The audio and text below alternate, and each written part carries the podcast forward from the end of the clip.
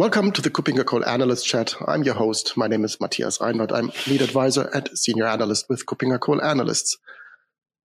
My guest today for the second episode of a series of episodes around the EIC keynote that Martin Kuppinger held at EIC 2022 in Berlin. My guest, of course, is today again Martin Kuppinger, principal analyst and um, one of the founders of KuppingerCole Analysts. Hi, Martin. Good to see you. Hi, Matthias. Pleasure to talk to you again. Great to have you. And we are following up on an earlier episode that we did around the topic of change, changes in digital, uh, different aspects of the real world and the business world and the digitalization as we see it as of now and how that can be um, used as on the one hand opportunities and transformed into opportunities and how to deal with challenges that are there and that cannot be um, um, just removed by ignoring them, how to deal with them properly. And that leads us to the topic for today. Um, that means that um, business, how we are doing it, and especially IT, as we will be doing it in the future, will be different in many aspects. It will be changing. So there will be what you call a paradigm change, and future IT will look very much differently. Um, what will uh, future IT look like? What are the characteristics that you are thinking of and that you mentioned during the keynote at EIC? Yeah. Um, hi, Matthias. I, I, listed 10 characteristics back then. And um, so at the end, all this is, I would dare to say, more evolutionary.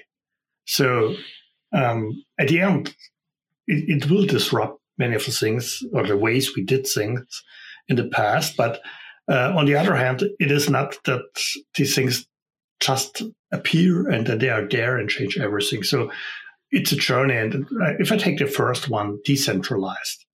Um, so decentralized technologies such as blockchain, such, such as distributed ledgers, they are here for quite a while. They are still in their evolution.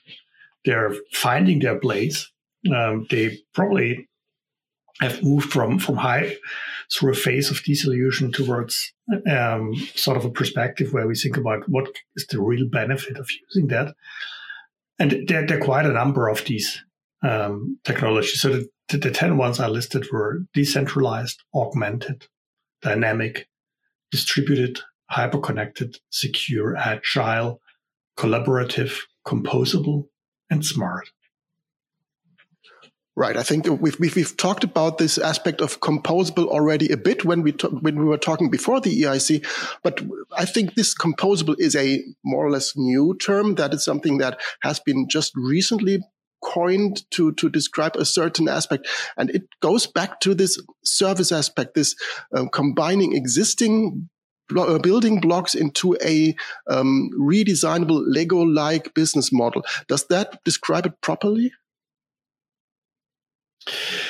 I think the composable part comes from, on one hand, enterprises needs to be need to be more become more agile, more flexible in what they they do, and so um, enterprises are changing. They are doing things themselves. They are working with different partners. So uh, the entire supply chain, so to speak, is uh, becoming more. The entire value chain is becoming more uh, more flexible and will be composed differently um, over time. And this change must be reflected at all levels the line of business applications, but also the underlying IT. And there are, I, I would to say, two two major technology levels which support this. The one is um, really orchestration at a business level. So how do we orchestrate uh, processes? And then there's the technical API level um, aspect, where it's about modern architectures like microservice based architectures, which expose APIs which can be connected.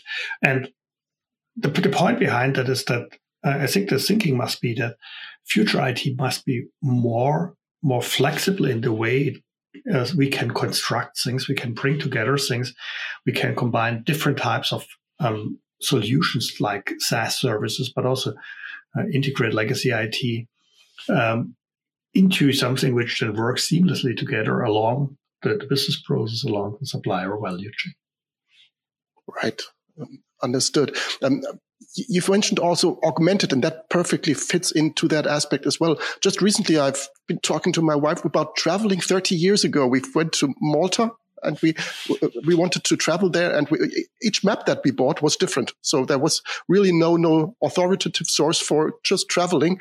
Today we we, we just use our smartphone we use a, a maps app and we can travel and, and, we can even predict how long it will take from getting to a to b and we will get to b. Um, um, so this has completely changed. So this augmentation of travel has already arrived in our daily life. How will augmentation also affect IT in the future? Will it be more automation? Will it be more what we called RPA? Um, so how does augmentation come into play? So I think we see a lot of augmentation already, and and when we talk about uh, what frequently is then um, positioned as AI ML, so artificial intelligence and machine learning, and sometimes not even is formally seen AI or ML, but it's augmenting. It's augmenting the user in doing things better. When we go to identity, we have augmentation around managing role models or recertification, complex tasks where people struggle with, and technology can augment it. I, I, I sometimes feel that that we would call AI better or spell AI better out as augmenting intelligence instead of artificial intelligence because this would way better describe what, what is really delivered here. And I see, I think we see this in many areas. And so, so my, for instance, my expectation for the future of RPA for robotic process automation is not that we say, okay, here's the human doing his or her job, and here's the robot doing that job, but where the sort of the the RPA um, seamlessly integrates into the tasks and supports where, where it's needed as AI and other elements do. So a way more seamless integration and so augmenting by IT, we see it already in manufacturing in several areas where then, then the classes help workers to do their job properly. And we will see definitely more of that uh, where technology really augments the humans, uh, but in a seamless manner, not in a like most of the RPA, RPA approaches in a sort of replacement manner. Right, and and you've mentioned that already, and I think that is um, an, another aspect that I want to highlight is really getting away from from siloed solutions, also in enterprise IT, getting to a more connected, to more smart interoperability. Uh, you called it hyper connected and and collaborative, but this is really the, the, other term that you mentioned is, is, smart. I think breaking up silos and getting to new um, results by combining existing um, systems to a to a greater good. Uh, that is something that we also should look at. So breaking up silos, silos and really um, connecting existing uh, solutions for a, a better approach. Yeah, the, the art clearly will be to to do this connectivity in a way that works probably. Um, so avoiding that we uh, distribute it by just duplicating. It will be distributing by being able to consume at real time in a still reliable manner, which is the other side. So the more elements you have, the more things can break. The more sources, the more connections you have for your data, the more breakpoints you have. So we need to figure out this um, probably. But when we look at some of the decentralized solutions, then they have um, sort of this um, distributed, but still uh, highly available, um, sort of in their very nature, li- like a blockchain. So there are approaches um, that, that, definitely help in doing this. And I think we will see, it has already started, uh, take all these discussions about smart, smart cities, smart energy, and so on. Uh, we see already a lot of areas where um, technology really integrates with with everything we do. And when you when you have a sort of a relatively new modern vehicle, you always have this augmenting, connected, um, at the end, rather smart um, elements in this vehicle that support you as a driver. Um, not only in autonomous driving, but ahead of autonomous driving right. Your keynote as you've as as you as you've designed it was was a call to action for leaders and decision makers to um, have a look at what is going on in the real world change uh, the opportunities that arrive uh, arise from that but also how to to um, revisit business models and how uh, the, the, way of working together in general by using technologies that are already there and that are currently on the rise. What would be, as a, a quick summary, um, uh, the, the, this call to action? What would you say to decision makers, to leaders, as a takeaway from this episode? Where to start, what to look at, where to create benefit? I think the point is that there, there's a lot of technology innovation there. And um, I would say my most important takeaway would be to understand this not as a disruption, not as a challenge, but an opportunity. Um, but also not to to follow blindly every hype, but but really look at um, changes from a perspective of, okay, what, what does this mean? Um, can this have an impact? How can I utilize this to um, for for my business, for my organization, um, to get better, for delivering better goods, physical or, or uh, uh, digital goods to my customers, my consumers, the citizens.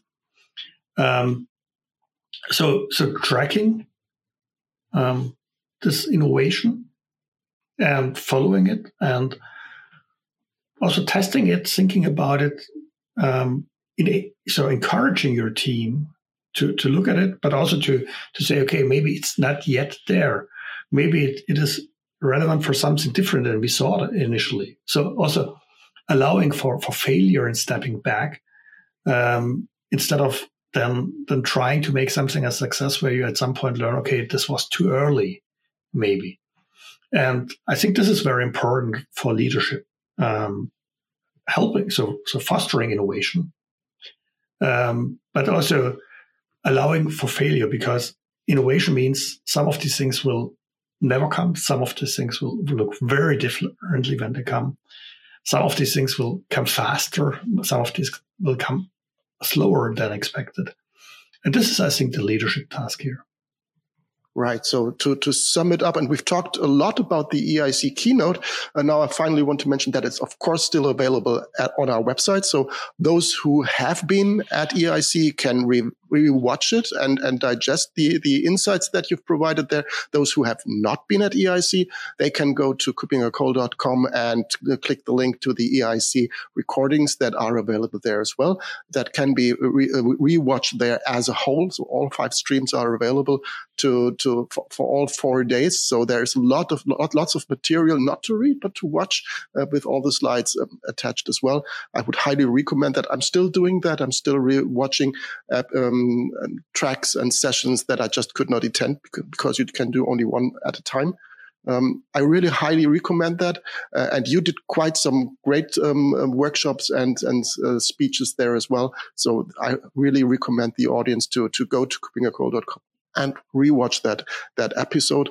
Um, the insight that you've given here for how to foster innovation is really one of these starting points. Um, anything else that you would like to recommend when rewatching EIC before we close down?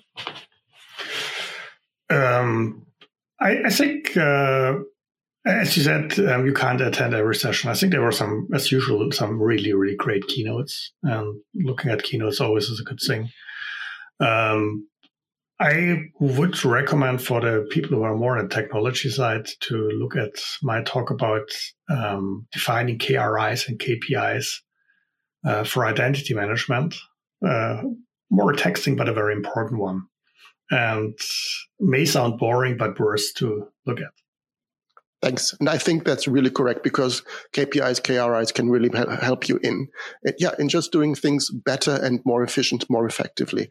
Uh, thank you very much, Martin, for being my guest today, for sharing some insight about your EIC keynote and how you look at these changing uh, landscapes that we are acting in and looking forward to having you soon in uh, another episode of this podcast. Thank you, Martin. Thank you. Bye. Bye bye.